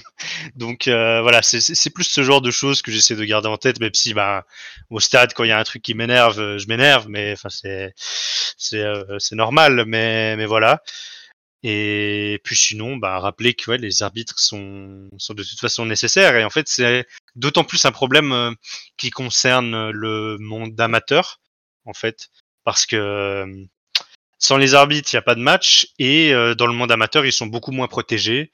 Ils sont beaucoup plus victimes, même même si c'est pas toujours physique, mais de violence même verbale, parce que même les même même du côté des entraîneurs, il n'y a pas toujours les bons les bons exemples, même du côté des éducateurs quand on parle de, de, de, de juniors. Euh, ouais, moi c'est plutôt ça, c'est une thématique qui me qui me parle beaucoup, on va dire. Mmh, Sans avoir jamais été arbitre. On, a vu des, des, des séquences, enfin on a lu des fois dans la presse des séquences où euh, des, des arbitres euh, étaient euh, étaient agressés verbalement et physiquement par par des, des spectateurs, par des, des parents de joueurs, par enfin c'était parti ça partait en n'importe quoi hein, par moment autour de certains de certains stades ouais, c'est vrai qu'être arbitre, c'est un job qui est qui est pas facile. C'est euh, prendre des décisions rapides, euh, parfois très rapides, dans, un contexte où euh, il y a il y a la moitié de, des joueurs sur le terrain qui vont pas forcément être d'accord. Il y a la totalité du stade, mmh. suivant la décision qu'on prend, qui va qui va râler et autres. Donc voilà, ça. ça. reste des êtres humains. Ils ont des sensibilités différentes aussi dans le dans le dialogue euh, avec les avec les joueurs. Moi, je, on voit qu'il y a il y a, il y a des arbitres qui parlent énormément hein, aux joueurs. Ça va aussi dans ce sens-là. Et puis il y en a d'autres qui euh, qui arbitrent leur match presque sans euh, sans dialoguer avec avec les joueurs. Et puis je trouve que ça fait une une énorme différence parce que quand toi-même tu ouvres le dialogue, tu parles avec les joueurs, bah ça donne aussi euh, une, comment une envie aux joueurs de venir dialoguer, mais de dialoguer de manière constructive, pas euh, en disant ouais il y avait pas faute, il y avait si, il a fait ça, il m'a tiré le maillot, il a fait ça, mais de venir vraiment de manière constructive en disant mais attendez monsieur là pourquoi vous avez sifflé, pourquoi vous avez pas sifflé, expliquez-moi. C'est pas genre je viens agresser l'arbitre parce que je suis pas d'accord avec lui, c'est Expliquez-moi pourquoi vous avez euh, vous avez sifflé. C'est quoi la raison de votre intervention, voire la raison de votre non-intervention? Parfois, les joueurs viennent discuter. Euh, pourquoi l'arbitre n'est pas n'est pas intervenu sur une action de, de jeu donc ça sert aussi à, à ça alors tu le disais avant Michael ils connaissent mieux les règles que nous oui après, euh, nous, dans notre métier, quand on pratique notre métier, moi, j'ai pas la prétention de me rappeler toujours par cœur exactement tout ce que je dois faire dans mon métier. Parfois, je peux oublier un petit truc, je peux aller regarder entre deux. Et voilà, eux, les arbitres, ils n'ont pas cette possibilité-là. Parfois, ils sont confrontés à des situations où bah, il faut prendre une décision et puis euh, des fois, ils, ils, peuvent aussi pas être sûrs s'ils prennent la bonne, quoi. Donc euh, voilà, je me questionne aussi sur la manière dont ils sont euh, dont ils sont formés, dont ils sont euh, dont ils sont accompagnés, mais aussi finalement de la manière dont ils, communiquent. Les arbitres, c'est les seuls intervenants pratiquement d'un match de foot que une fois que le coup de sifflet final a été donné, on s'intéresse pas à eux. Ils ont pas de place euh, en conférence de presse. Les médias les laissent tranquilles, à moins qu'il y ait une, une, consigne de de la, Ligue des arbitres de ne pas les euh, de ne pas les déranger. Mais on voit pratiquement jamais un arbitre qui euh, qui vient défendre une position, qui vient expliquer quelque chose, que ce soit en conférence de presse ou dans la ou dans la presse euh, euh, elle-même après après les matchs. Donc finalement, c'est une une ouais, c'est un métier qui reste aussi assez assez mystérieux. Et puis je trouve que ce phénomène-là, il s'est encore accentué. Il a créé quelque part un espèce de fossé entre l'arbitre et les joueurs, mais aussi entre l'arbitre et puis les spectateurs depuis l'introduction de l'avare. Ouais. C'est quand même on peut on peut pas euh, on peut pas parler du rôle de l'arbitre maintenant sans parler du rôle de du euh, du VAR on doit dire le VAR apparemment c'est masculin disons l'assistance euh, vidéo voilà voilà de l'assistance vidéo alors on a tous connu le football euh, avant l'assistance vidéo. Dans dix ans, on pourra peut-être plus dire ça. Il y aura des enfants euh, qui n'auront pas connu le foot sans euh, sans le VAR. Mais on en attendait. Moi personnellement, quand j'ai appris que voilà, il y allait avoir de l'assistance vidéo dans le foot, j'avais beaucoup d'espoir. Je sais pas vous. Alors, euh, dans un premier temps, oui. Euh, regardant beaucoup la Serie A, euh, qui a été une des premières à l'introduire, en tout cas dans les gros championnats, j'ai un peu vite déchanté parce que ça, ça a très vite été le, ça a très vite été le cirque, mais notamment au niveau des mains, des choses comme ça. mais c'est vrai que ça a quand même pu. Moi, sur le sur le principe même, j'ai avant de voir de l'avoir en de l'avoir de voir à l'œuvre l'utilisation de l'assistance vidéo, je dirais, euh, si je me souviens bien, je, pense que j'ai plutôt été, euh, j'avais un avis plutôt euh, positif. Mais c'est, mais ça c'est super important ce que tu dis parce que c'est un vrai sujet, c'est la transparence en fait tout simplement. Mmh la transparence. En fait, les joueurs aussi, la, la plupart, ils sont pas, s'ils sont pas trop de mauvaise foi, ils comprennent ce qui se passe, ils comprennent si un arbitre leur explique il y en a, il y en a beaucoup. C'est la, la, plupart des, des, la plupart des joueurs, je pense, sont comme ça, et ça, ça peut faire désescalader très vite des tensions. Mais aussi, effectivement, la, dans le cas du football professionnel, je, pense qu'on n'a rien, on n'a que des bonnes choses à gagner d'avoir une, transparence au niveau des arbitres euh, dans les médias. Ça, c'est une réalité. Dans, le foot pro, c'est super important en fait quand un joueur quand un joueur a des comptes à rendre entre gros guillemets je veux dire ou un entraîneur a des choses à dire le ça sort dans les médias. Euh, l'arbitre ne peut jamais euh, défendre sa position même en fait. C'est-à-dire que ce serait quand même beaucoup plus simple à expliquer pourquoi est-ce que j'ai considéré que que cette faute euh, où le joueur accentue énormément son geste ne mérite pas un penalty alors que tout le stade hurle au complot parce que tu l'as pas sifflé. Tout ce genre de tout ce genre de position, ce serait super intéressant d'avoir un arbitre qui puisse vraiment défendre ses, ses mhm. décisions parce qu'au bout d'un moment, en fait, si c'est si c'est dit de manière intelligible, euh, chacun ensuite a ses sensibilités pour être d'accord ou pas, mais tu peux tu peux qu'accepter quand tu as un expert d'un domaine qui te le dit, qui te dit très clairement quelque chose, tu, tu peux qu'accepter quand même que bon, bah c'est vrai qu'il il a quand même, euh, il a quand même le recul nécessaire pour euh, pour prendre cette décision avec ses ses euh, ses biais, enfin pas ses biais, mais voilà, avec sa ses sensibilités, etc. Et je je, je pense quand même qu'on que beaucoup moins de gens euh, remettraient enfin, beaucoup moins de gens citeraient l'arbitre comme le principal acteur du match à la fin, à la fin d'une rencontre euh, avec une situation litigieuse, en expliquant, en étant un minimum euh, transparent en fait. Après, on est d'accord ou pas, mais... la, séquence du penalty accordé au Stade Lyonnais, pour moi, elle, était, elle était claire là-dessus. Quand tu regardes le match, c'est l'émotionnel, et tout le monde crie au scandale, il n'y a pas penalty. Moi, je suis allé voir après les images et je me dis, ah ouais, quand même, non c'était la bonne décision. Et puis du coup, cette action-là, je le mets pas dans la colonne des, euh, des injustices entre guillemets euh, en lien avec euh, avec l'arbitrage. Finalement, c'était plus la ligne de conduite euh, étrange et pas euh, et pas claire ni pour les spectateurs mais surtout pour les joueurs qui a fait que le match il aurait pu il aurait pu partir en, en cacahuète euh, à un moment ou l'autre hein. on n'en est pas passé très loin. Il y a eu un petit début de bagarre qui, a, été, qui a été éteint et puis ensuite il avertit Fatpitch et puis voilà. Mais c'est c'est ce genre de choses là et puis moi, j'attendais effectivement beaucoup de l'assistance vidéo, puis ça m'a déjà calmé quand euh, ils ont posé les règles en disant le, le VAR, l'assistance vidéo n'interviendra que pour les pénalties, des cartons rouges et des situations de hors-jeu. Parce que alors Et la les, décision, euh, erreurs part, elle est- de, les erreurs de personnes sur les, les cartons aussi. Pour Ouais, les erreurs de personnes sur les cartons. Mais disons que euh, d'un côté, c'était logique parce que sinon, euh, tu fais intervenir l'assistance vidéo toutes les deux minutes et puis les matchs, au lieu de durer, euh, au lieu de durer deux heures en incluant la mi-temps, bah, ils durent euh, trois à quatre heures. Donc ça aurait été juste insupportable pour le rythme. Mais ça, re- mais ça rajoute un côté binaire, du coup, qui règle pas forcément les soucis. Quoi. Mais là, euh, clairement, euh, je pense que si ça a lieu euh, en Super League, le tacle de Dugour, j'ose espérer que le VAR, il, Ah oui. il, il appelle son collègue dans le- dans l'oreillette et puis il lui dit non là mon gars t'as mis jaune mais c'est rouge. Viens regarder, au, viens au moins regarder Ces l'image. situations-là, ils regardent l'écran. Ouais. C'est, ça. Viens au moins je t'invite à revenir, à venir voir l'écran. Ces situations-là, c'est, tout- c'est systématiquement l'écran, de toute façon, pour euh, donner un carton rouge. Ouais, et puis, euh, se ouais. dire, après, il interprète, il interprète la règle correctement. Un tacle par derrière, les deux pieds décollés. J'ai pas sorti le manuel du foot, mais, euh, mais c'est carton rouge. C'est une des situations qui peut donner un rouge direct et, euh, et puis qui peut même entraîner euh, une, une suspension de plus de, de plus de euh, un match. Hein, ça c'est, c'est Ouais. clair. C'était un geste dangereux, même si euh, au final Fabio Saiz se porte bien. Donc, Ouais, euh, Ouais. Mais d'ailleurs, Bah, sur, le coup, je me suis demandé si euh, l'arbitre était pas fait un apprentissage en boucherie parce que pour laisser Ça passer choqué, ça pas être et pas être insensible à une telle faute grossière et très certainement très volontaire de la place de Dugourde. Je me posais la question. Ça, Ah, après, bah, bah, il suffit de revoir sa course hein, sur le replay.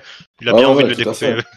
lui faire mal, je sais pas, il faut stopper Moi, je suis l'action. peut-être un peu plus gentil, c'est mon, c'est un côté humaniste, mais je, Non, mais je- lui, je lui pense faire qu'il mal, veut je sais arrêter pas. le jeu. Il veut arrêter le jeu. Je pense qu'il veut arrêter Mais- le jeu, mais juste il le fait, euh, il le fait avec la frustration. Donc il le fait d'une Ouais. manière, euh, il le fait quand même d'une manière revancharde parce que tu peux le, le plaquer, le, lui tenir le maillot, le voilà. C'est, il y a plein de choses parce qu'il rattrape, il rattrape 16. C'est juste ça, mais on va pas analyser cette action en particulier. Mais mais voilà. Mm. Mais pour, en plus, il y a un truc sur cette euh, notion de euh, après, on peut revenir sur le VAR, mais sur cette notion de, de transparence, il y a aussi un truc tout bête qu'on oublie. C'est il y a la, la possibilité, il- ce serait intéressant la possibilité, donc je disais, de défendre son cas, de défendre des décisions avec plus de clarté, de clarté devant la presse pour dans le cas du foot pro, mais aussi un truc tout bête. et du coup, tu peux dire aussi, bah là, je me suis peut-être trompé. Et Mhm. moi, je pense qu'on est, je, je, je pense qu'on serait beaucoup à, à juste entendre un, un arbitre qui dit je me suis trompé sans être des, sans être des, euh, des, des, des, des débiles qui se disent bah c'est toujours contre nous, euh, il y a un complot. euh, C'est, un- si on te dit je me suis trompé, je me suis trompé, bah c'est la vie quoi à un moment donné. C'est... Ouais, et puis après, quand ça. t'as, si t'as, si t'as, euh, euh, je sais pas, sur le, le, le- le- le- les, les, quoi, ça fait maintenant 11 matchs entre la, la Super League et puis la Challenge League. Si sur les 11 matchs, t'as 10 arbitres qui doivent s'excuser, bah, c'est aussi euh, au chef des arbitres de dire, Ah oui. on va analyser et puis on va, on va faire en sorte que la qualité de l'arbitrage s'améliore d'une fois à l'autre. Mais en refusant cette attitude-là, t'as l'impression qu'ils sont parfaits à chaque match et puis qu'il y a rien à changer.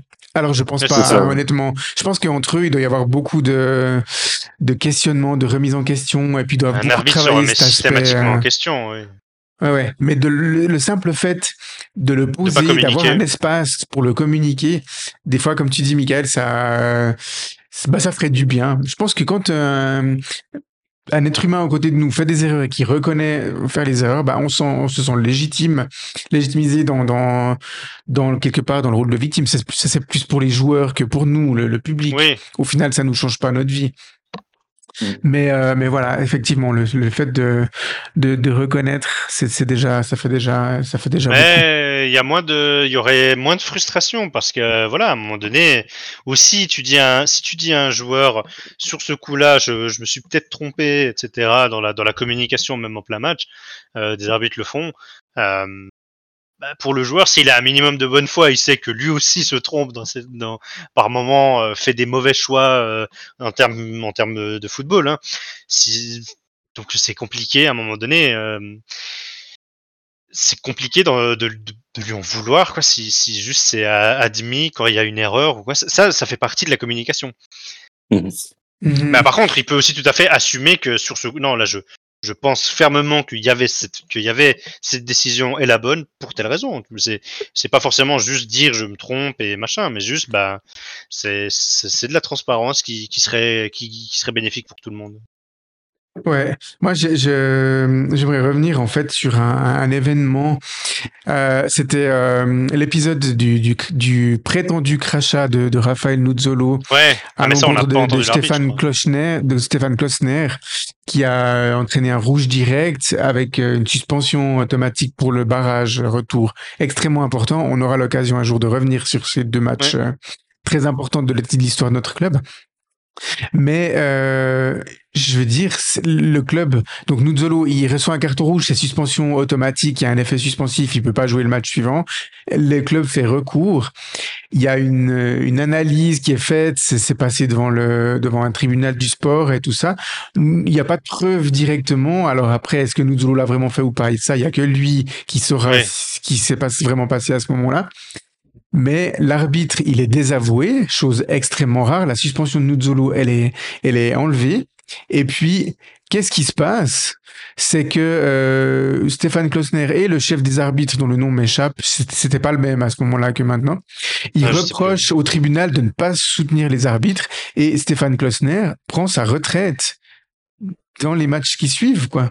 Je sais pas s'il a arbitré encore un ou deux matchs après ça, mais il prend sa retraite plutôt que de dire ouais ben oui euh, je me suis trompé ou je pensais avoir raison mais en fait il s'est pas vraiment passé ça euh, voilà et présenter ses excuses aux joueurs euh, surtout et puis euh, voilà alors on n'a pas été relégué suite à ce barrage et voilà mais Mais il n'y a eu euh, aucun compte à rendre, rien, ça c'est rien, vrai.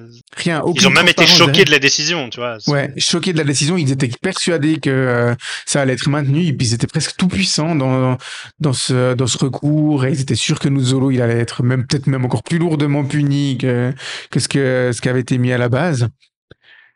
Et j'avais déjà été choqué vraiment à l'époque de, de, de la tournure. Et puis des, des, des scènes comme ça, il y en a partout euh, en Suisse, dans les autres championnats. Alors, euh, je vous à peine imaginer ce que ça peut donner effectivement dans les ligues euh, amateurs où il n'y a pas, il y a pas de ralenti, il n'y a pas d'assistance vidéo, il n'y a pas de quatrième arbitre. Euh, Enfin, c'est c'est compliqué. Tu peux vite te retrouver seul contre euh, plusieurs euh, plusieurs personnes, contre des mecs qui sont des fois plus grands et plus costauds que toi. Donc, euh, ouais, un job clairement pas euh, pas facile mais je pense si on compare euh, à d'autres sports comme euh, le hockey ou le basket ou même le rugby eh bien euh, le- le- ils sont à mon avis un petit peu plus exposés que dans certains dans certains sports C'est pas le même, il n'y a pas, y a pas le même rapport. Ouais, puis c'est aussi lié à la ferveur qu'entraîne le football à l'échelle Oui, mondiale, aussi euh, à toute l'économie du football qui est quand même le sport numéro un d'un point de vue économie euh, au monde. Donc euh, il y a aussi toute cette pression là et puis il y a des gens euh, qui soient jou enfin joueurs ou supporters, ils jouent leur vie. Et puis euh, si l'arbitre fait une faute, ben l'arbitre c'est c'est c'est tous les noms d'oiseaux. Et puis euh, et puis toute sa famille doit mourir. Donc euh, voilà, les gens oublient des fois un peu la raison. Et puis le fait que ce sont pas des machines qui sont aux commandes de nos matchs, mais euh, mais des êtres humains qui peuvent euh, qui peuvent avoir des des faiblesses. Mais tu le disais aussi avant, Michael, des fois on a l'impression que les règles du football, sur certains aspects, c'est extrêmement simple. Tu joues le ballon du pied, il faut le mettre derrière la ligne de but pour marquer un but. Quand elle sort des limites du terrain, euh, il y a touche ou corner ou, euh, ou dégagement ou 6 mètres. Il y a une partie des règles du foot qui sont pas du tout ou très très peu euh, sensibles à, à l'interprétation et puis il y en a ça tend à s'améliorer mais il y a encore des zones où l'interprétation de l'arbitre euh, eh ben elle peut jouer elle peut faire beaucoup elle peut faire beaucoup elle peut influencer euh, le, cours d'un match sur euh, des, mains, euh, des choses comme ça. Il y a eu des matchs même en Ligue des Champions qui ont qui ont des fois basculé parce qu'une main a été accordée ou pas accordée. Et puis un arbitre pour pour pouvoir faire son travail correctement, il doit le plus possible se fier, enfin s'appuyer sur des règles qui sont clairement posées et où son interprétation intervient le moins possible. On peut pas dire pas du tout, mais le moins possible. Mm. Et là, il faut que, au niveau de, de l'UEFA, de la FIFA et des, des différentes fédérations, il y ait quelque chose qui se fasse sur euh, sur ses mains, notamment. Ça, ça continue à être très euh, très euh, polémique, quoi. Tout à fait. Donc voilà, un job pas facile que, que celui d'arbitre. Et puis euh, et puis voilà, c'est finalement c'est dommage que euh, à l'issue de, de ce match à Neuchâtel, lors de la semaine euh, des arbitres, ben on ait eu on ait dû devoir euh, en parler parce que je le répète à la base on n'avait pas prévu de parler d'un débat sur l'arbitrage, mais là c'était c'était l'occasion aussi de d'en discuter parce que en même temps c'est mis à l'honneur par euh, les, instances euh, sportives. Et puis de l'autre côté on a eu euh, le, le, le contre-exemple de ce qu'on n'a pas envie en tant que supporter de voir comme comme type d'arbitrage. Et je pense que les joueurs non plus ils ont pas envie de voir ce type d'arbitrage là donc voilà c'est pour ça que ça nous tenait à cœur à nous de d'en parler un petit peu. Mm. Voilà, on arrive du coup à la dernière séquence. Alors, on vous la, on vous la tease depuis euh, depuis le premier épisode, hein, quasiment. On vous annonce qu'on va parler un petit peu de l'histoire du club.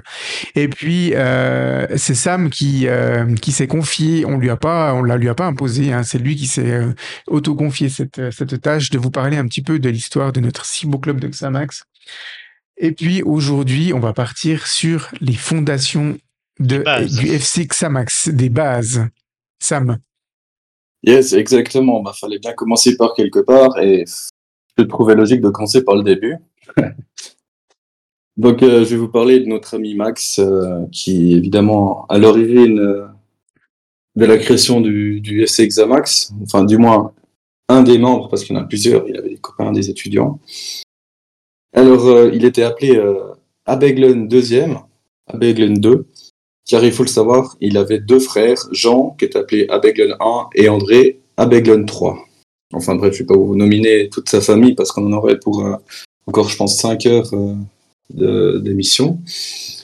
Le petit Max est né le 11 avril 1902 dans la célèbre ville qui est tout simplement Neuchâtel. C'est vers 1910 qu'une petite équipe d'étudiants et amis organise des matchs de football dans la cour du Collège latin c'est aujourd'hui euh, la bibliothèque publique euh, de la ville et le lycée du Madro, si je ne me trompe pas. Ouais, le lycée Jean Piaget, ouais, maintenant. Exact. Puis sur le terrain du Mail par la suite. Un terrain qui préfère très mal avec un tag de Ducourt d'ailleurs. euh, C'était entre 1912 et 1916, sous l'impulsion de notre cher Max, qu'il décide de structurer une équipe afin de pouvoir jouer face à des adversaires hors du collège, un peu comme à l'américaine où il jouait entre, il joue entre collèges, et là il voulait jouer un peu contre des équipes un peu plus corsées. Donc c'est le 17 mai 1916 qu'il décide de donner le nom du FC Xamax, les copains de Max qui décident de donner le nom du plus jeune de l'équipe, donc Max Xamax, qui est plutôt bien réfléchi. Un mois plus tard, un certain 16 juin 1916, le FC Xamax jouera son premier match face au FC Columbia à Colombier, avec une petite victoire à la clé de 11 buts à 1. Il me semble que le FC Columbia n'existe plus, hein, on est d'accord. Non. Columbia, t'as dit? Ouais. Ouais, non, non. On va revenir à, Max. Max jouera également pour le Lausanne Sport, le Grasshopper Club Zurich, où il gagnera 5 titres de champion suisse et 8 coupes suisses.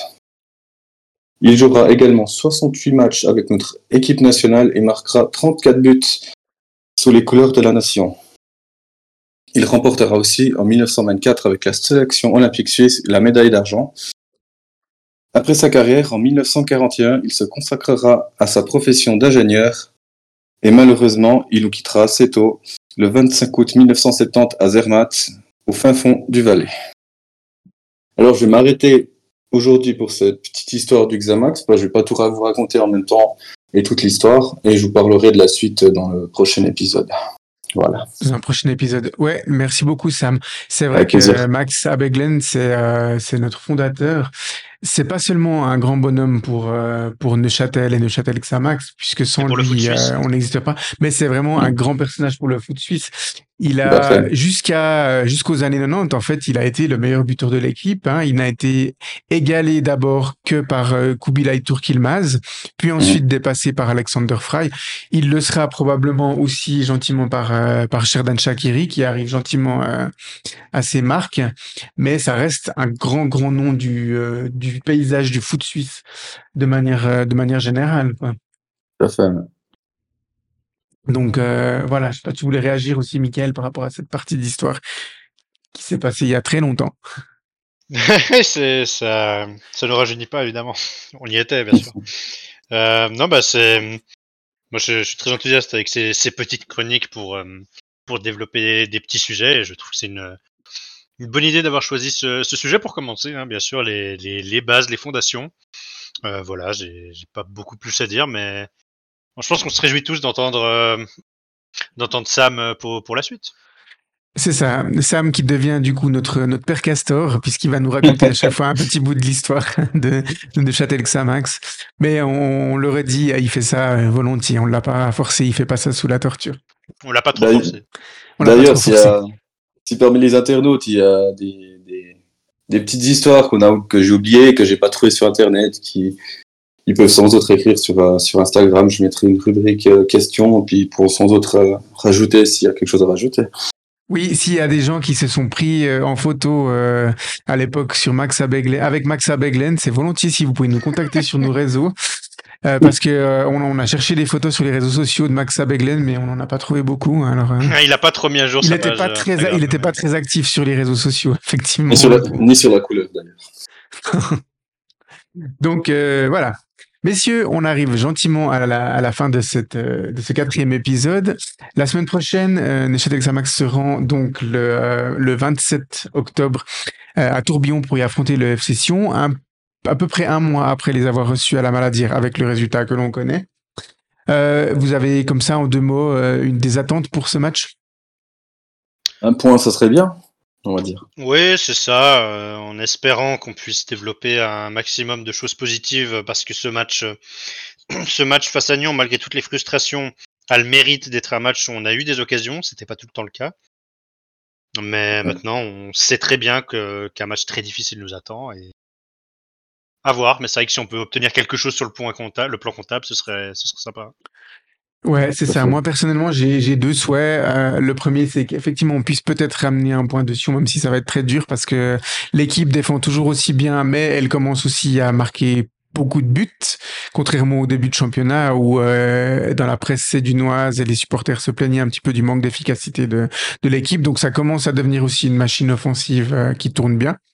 Mhm. Et puis euh, le deuxième souhait que j'ai, c'est que euh, Sylvain puisse être disponible dimanche prochain pour qu'on puisse nous-mêmes et euh, les auditeurs enfin entendre le son mélodieux de sa voix. Donc Sylvain, si tu nous écoutes, j'espère que tu pourras être présent dimanche prochain. Voilà.